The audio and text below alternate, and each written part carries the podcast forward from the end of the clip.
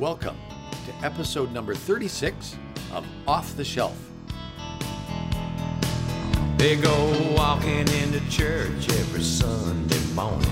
They the self-appointed sin patrol.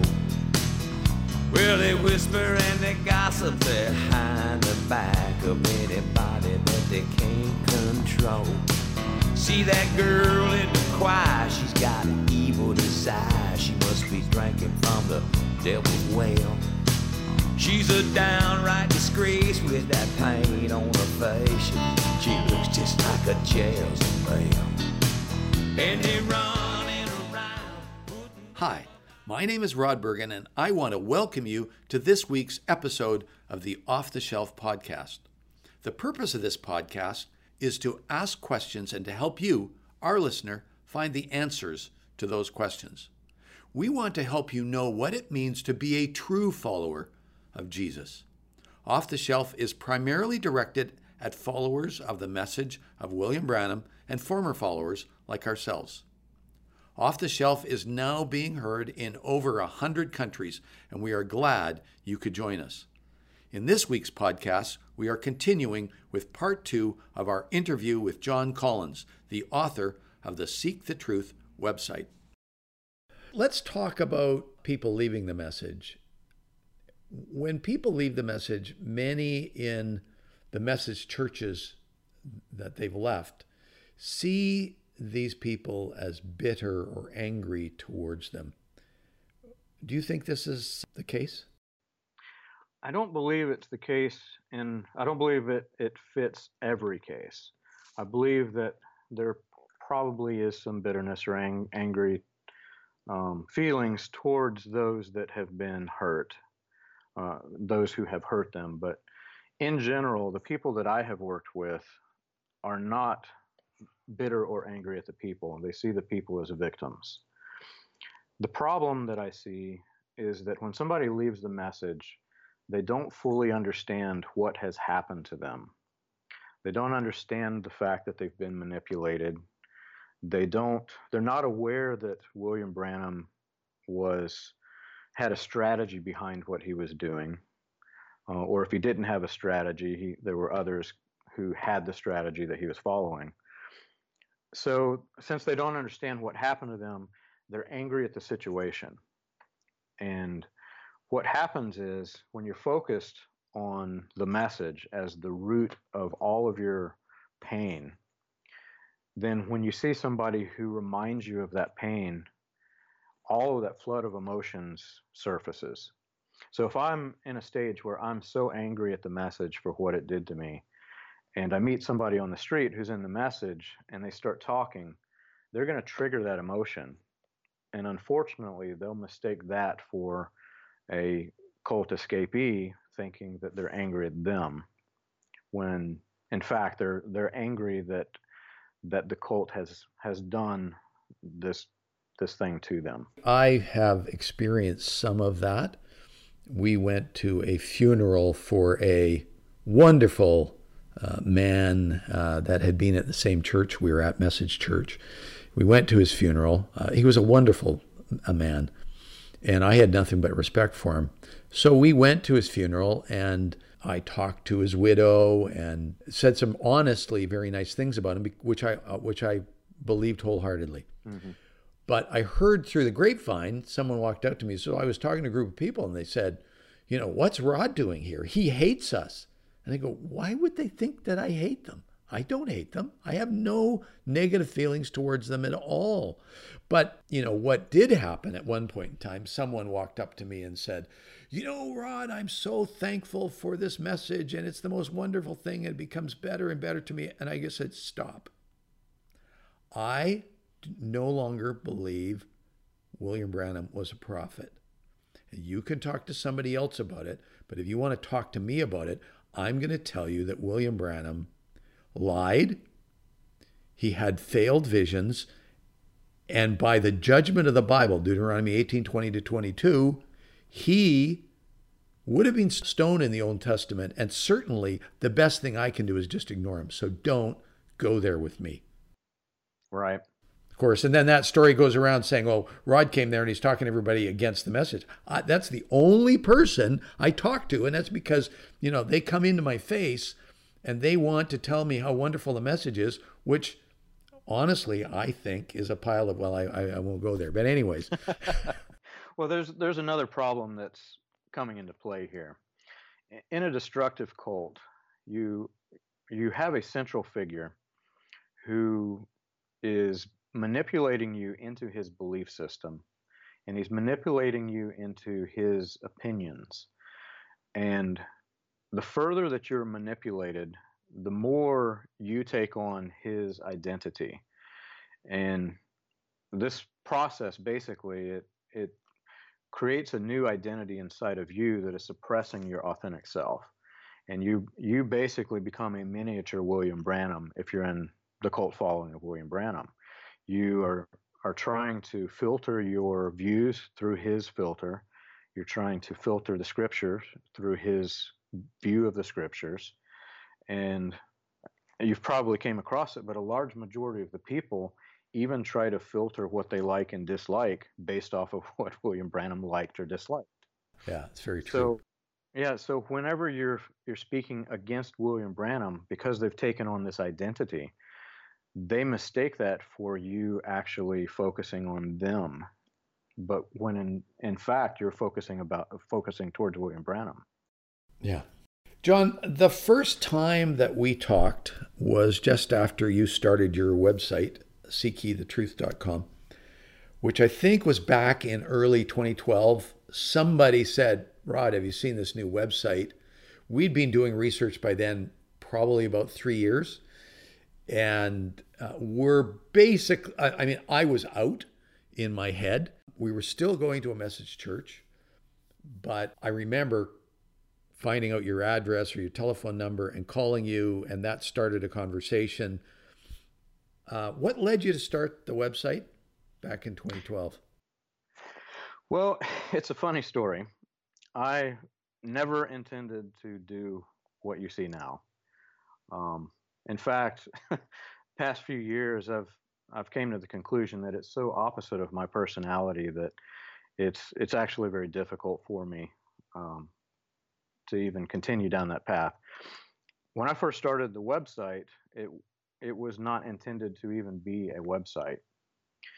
I came out of the message after a series of very traumatic events, life changing events, from a nephew who was dying of cancer to a financial crisis. so many things that had had just shaken me so hard that I started doing some soul searching and trying to make sense of this life that that had uh, that I, I had fallen into, and I started to realize that there were issues with what I believed. I still believed that William Branham was a prophet. I knew, very honestly, I knew that at least one of the prophecies did not happen as he claimed it did. Yeah. I could see points in the Bible where he was actually speaking against what the Bible was saying. So I had just a few questions in my head, but I was suffering severe post traumatic stress disorder. And to the extent that there was a period of time where I I spent most of the time in the bed with severe depression. And during this time, my memory was not what it should be. I could I could bring things to memory whenever I needed to, but in the face of opposition, it was very difficult for me to remember things. But I had seen enough and heard enough that I wanted to talk to my grandfather about some of the problems that I saw with the message. And I was an IT professional. I had a I had a set of several servers that I was managing, easy access to domains, websites. So I thought, well, I've got a phone and I can pull these questions up on the phone. So I'll just throw them up on a web page. I'm not going to tell anybody about it, and I'm going to go talk to my grandpa. And before I even got the chance to talk to him, before even seekthetruth.com became a website, apparently headquarters in Jeffersonville somehow found this website. and I got a call from an uncle who was a song leader in a church uh, down south, and he just railed me for it. He he heard from somebody in Jeffersonville that I had started an anti-Branham website, and I said, "What are you talking about?" And I said, "I finally, you know, I remembered. I've got this page up, and I, oh, he's talking about what I did for my memory." And then I got another call, and then I got another call, and before I could talk to my grandfather, I had people talk, calling me from or writing me through email from one coast to the other, and they were all just attacking me. And I thought, what is this? Uh, this is a side of these people I've never seen yeah, before. Yeah, exactly. You know? Exactly. And I, I had an, one of my family members started a rumor that I was homosexual. And those who know me laugh because I'm the complete opposite. If there is an opposite in the dictionary, it says John Collins. Yeah. Um, at that time, I was like the rest of the message. I was severely homophobic, and my views on homosexuality was much like the message that this isn't an unpardonable sin. Once you do it, you are beyond salvation. and so I thought, why is this family member doing this to me? He knows I'm not like this. And things like that kept happening. And I realized that something's really bad wrong here. When I finally got to talk to my grandfather, by that point, all of it had got back to him. And it wasn't the healthy conversation that I had intended. He also was dead set against me he um, he basically wanted to take he he called it taking my family out from under the blood. He said that basically we were outcasts and that he was going to lift the blood of Jesus Christ off of us. Yeah, yeah. As if he had this power. What was interesting is my wife had not said a thing at all. And he cursed her in the same breath he cursed me and for all he knew, you know, she could have been still a message believer. Yeah, yeah. No, they tend to lump lump people together. I know that certainly happened to us as well. Yeah. So after I saw all of this happen, I thought, you know, there's something wrong here. And I'll be honest with you, I went out on a whim. I still, at the point I started my website, I believed he was a prophet. I really did. Yeah. I knew that he had a failed prophecy, and I knew that he had a few of them.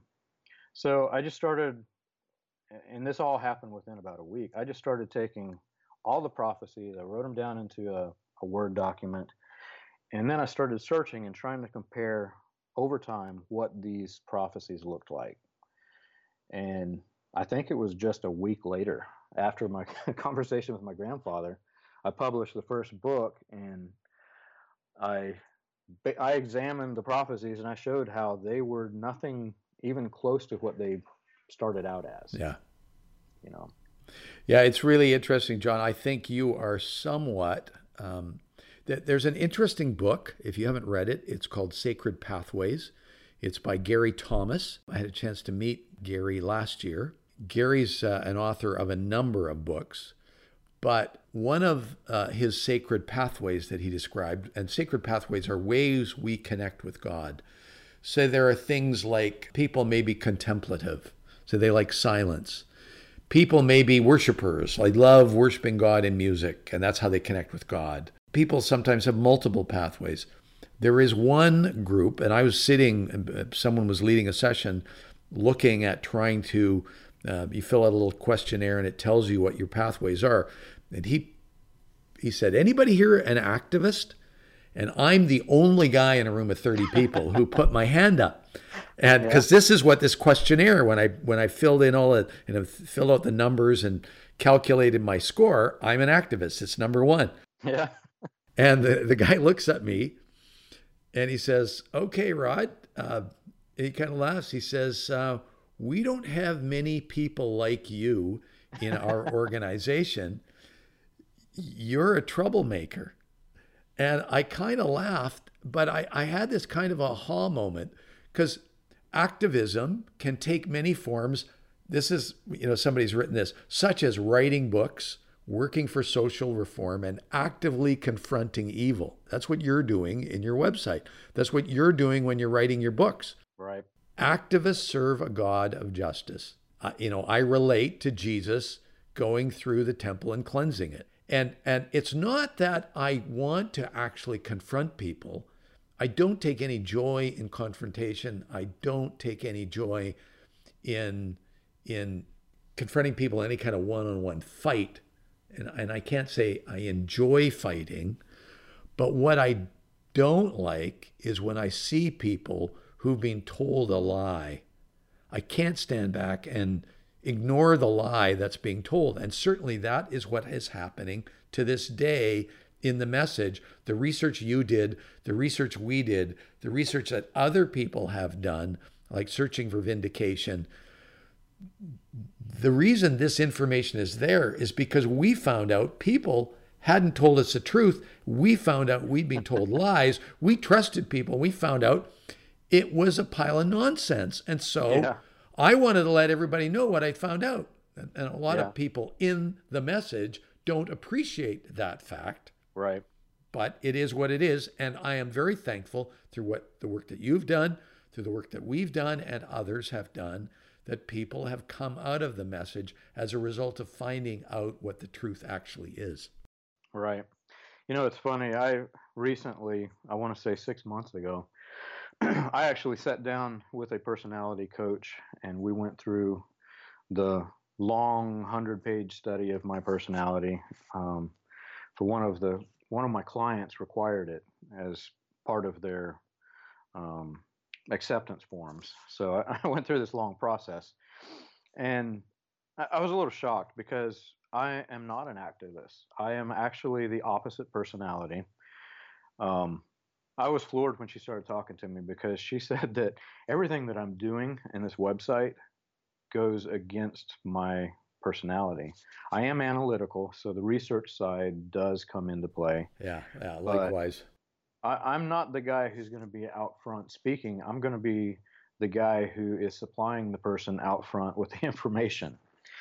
But like you said, the lying has a plays a big factor.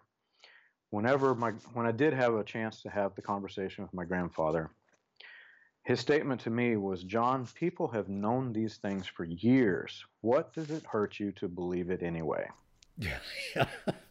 and I thought, Grandpa, if it's not true, there's a lot it hurts me not to believe. Well, it. and that's that's when I when I when I talked to George Smith and said, George, I've done all this research. I can't find any proof that anyone died on the municipal bridge the 16 people that were supposed to have died, I can't find any proof that anybody died.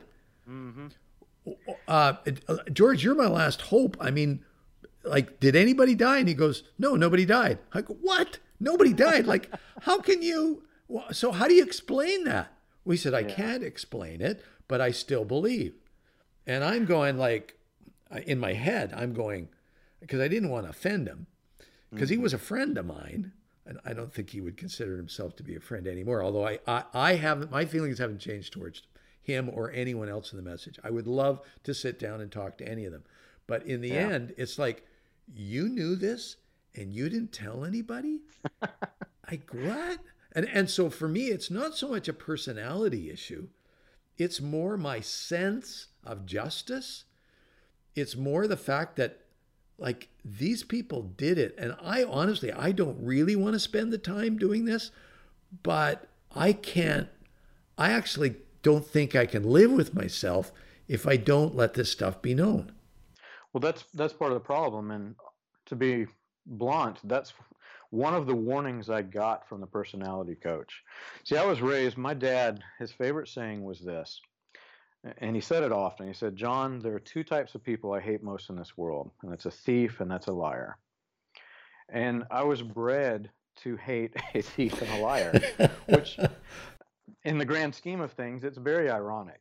yeah, yeah. But this personality coach told me that she said, John, what you're doing, you know, even though it doesn't match my personality, she said, the one thing that is within my personality that makes it fit is that when I see people that need help, I will help them. That's it. According to my personality chart. That's it. But she said it's deeper than that. She said she warned me, John, you will go so far that you will actually kill yourself to help somebody if given the chance. And I, I look at what we see these people in the message and the children that have no idea what their life could be if they were out of it. And it's very hard for me to stop.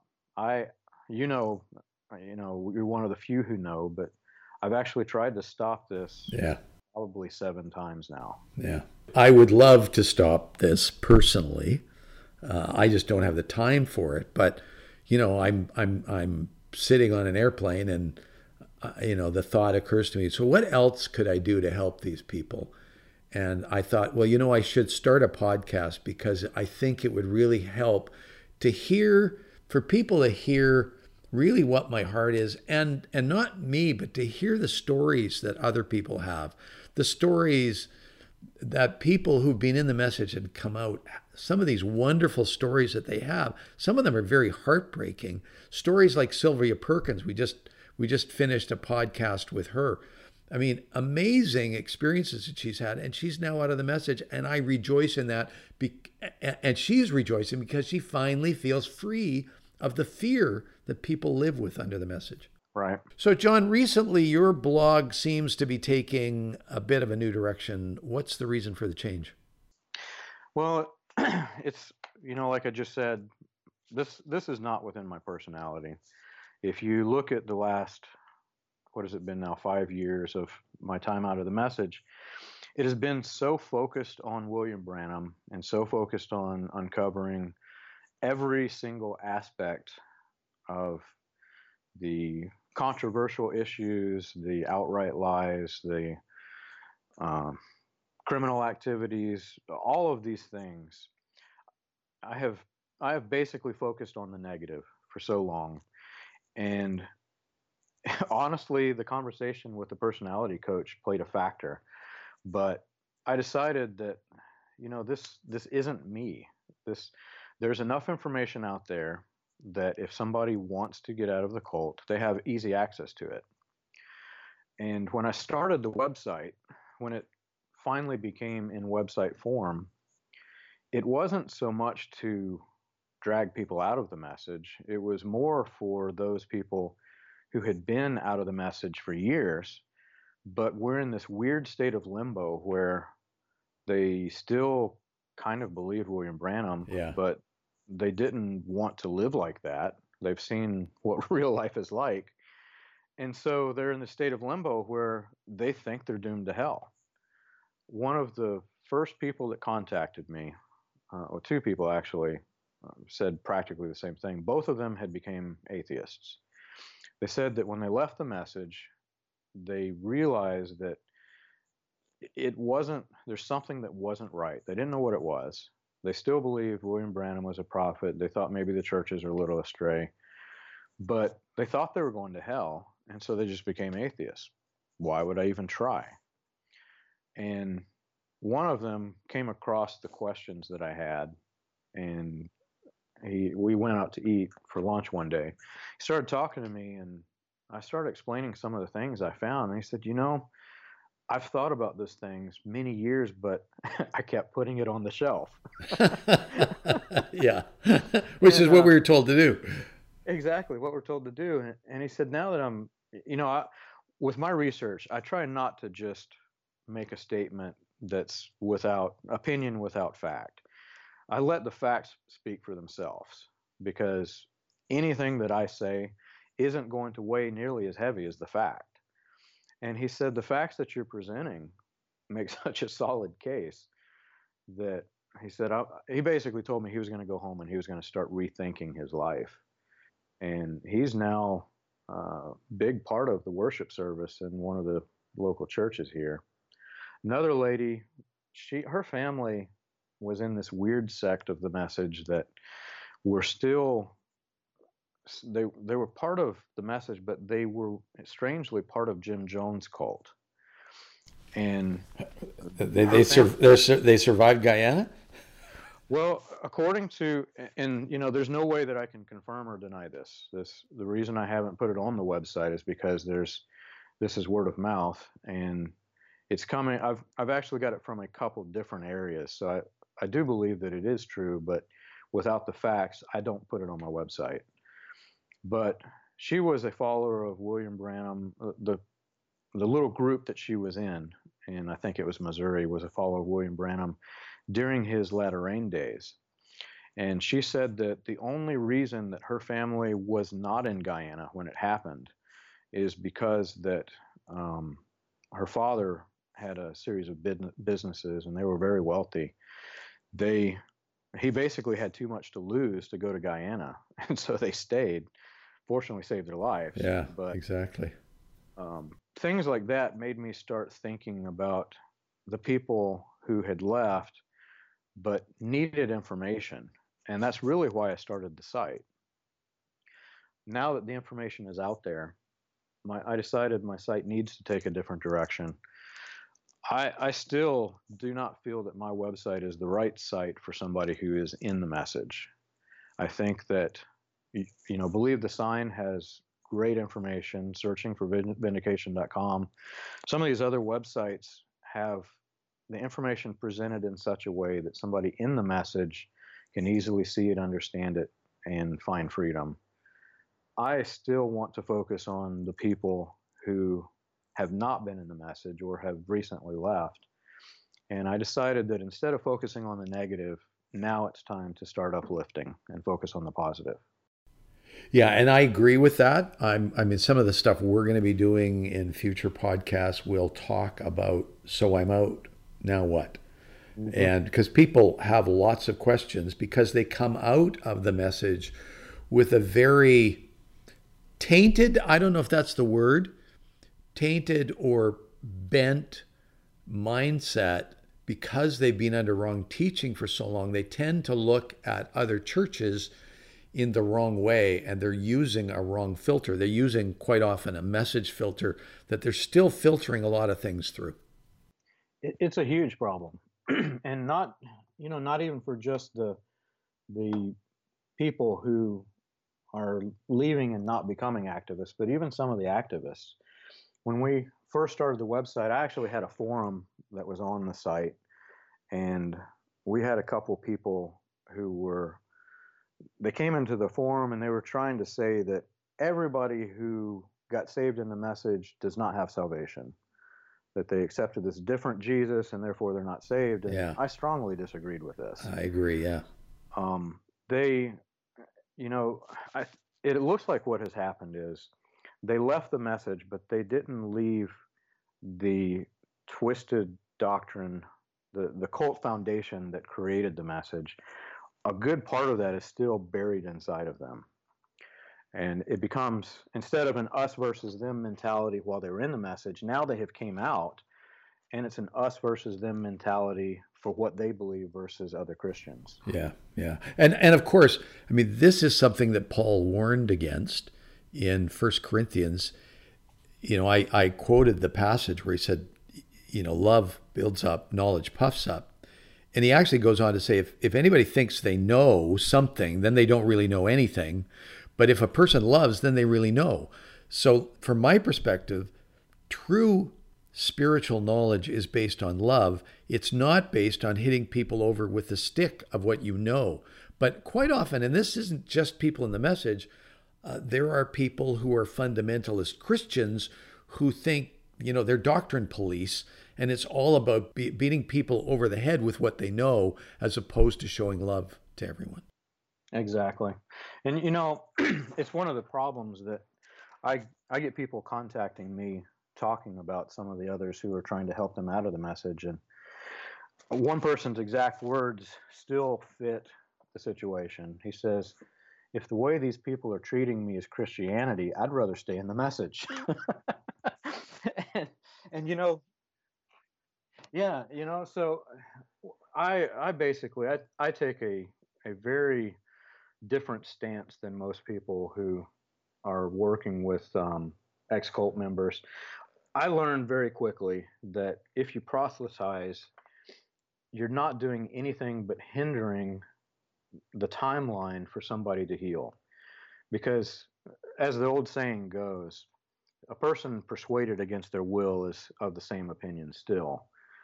I can force somebody into what I believe, and they can believe it for the next 10, 15 years, but it doesn't mean that that's where they're going to end up. Yeah, yeah. So when somebody leaves the cult and they ask me for help, I try to point them to the information that lets them form their own opinion and their own direction, and I try to supply it. And you know, not everybody ends up in the same place. Well, and, and I'm sure, John, you've been accused of this as I have, as having a bunch of followers, and I'm trying to recruit followers. And again, this is because of the twisted message mindset. And I tell them, look, I don't have followers. I don't have a church that I point people to and say, you need to come to my church. Um, what I do say is you need to go out and find a church for yourself. And, and we have actually a page on our website where we're going to talk about this in a future podcast. So if you were looking for a church, what do you look for in a church? And I don't go around saying, oh, X denomination is the denomination you should go to. I think that you need to find a church that has certain characteristics that are characteristics of a good Christian church. And they you can find those types of churches in all denominations, but not every church in every denomination will be like that. In fact, you know, when we, my wife and I, spent the better part of a year looking for a church, and we didn't, we kept coming back to a church where we really kind of appreciated and eventually went there for a period of about four years. I have nothing but good things to say about that church.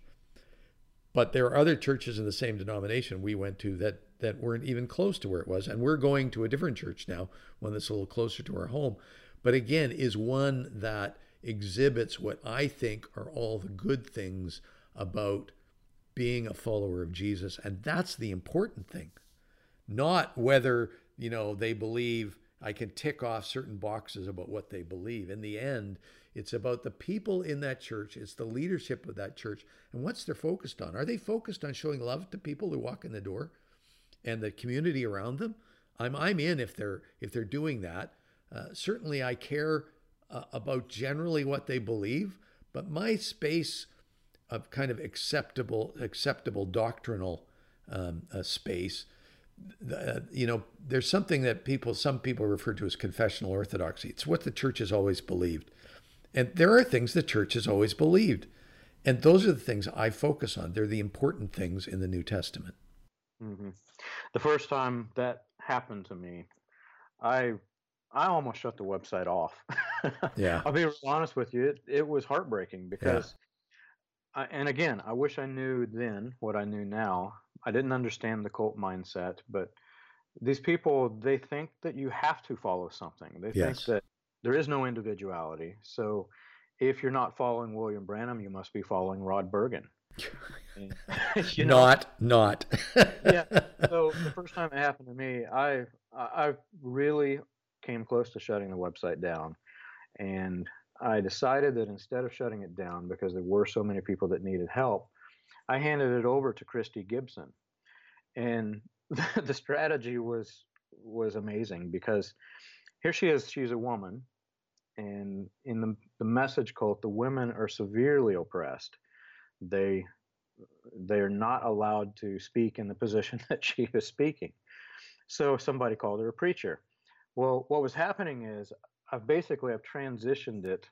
Here's the face of Seek the Truth. But now I can be behind the scenes. I'm no longer the face. They're no longer saying they're following John Collins, but they've got this huge conundrum because are they following are they following Christy Gibson?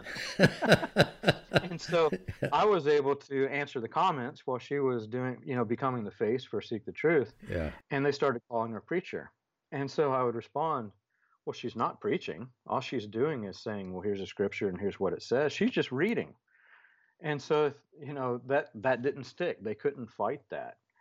And I, I went on to say, isn't it strange that this person who's a female who's not a preacher actually knows more about this passage than the pastor that you're going that in the church you're going to.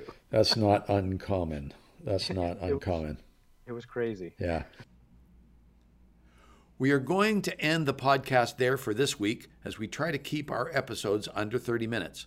We invite you to join us next week for part three of our interview with John Collins.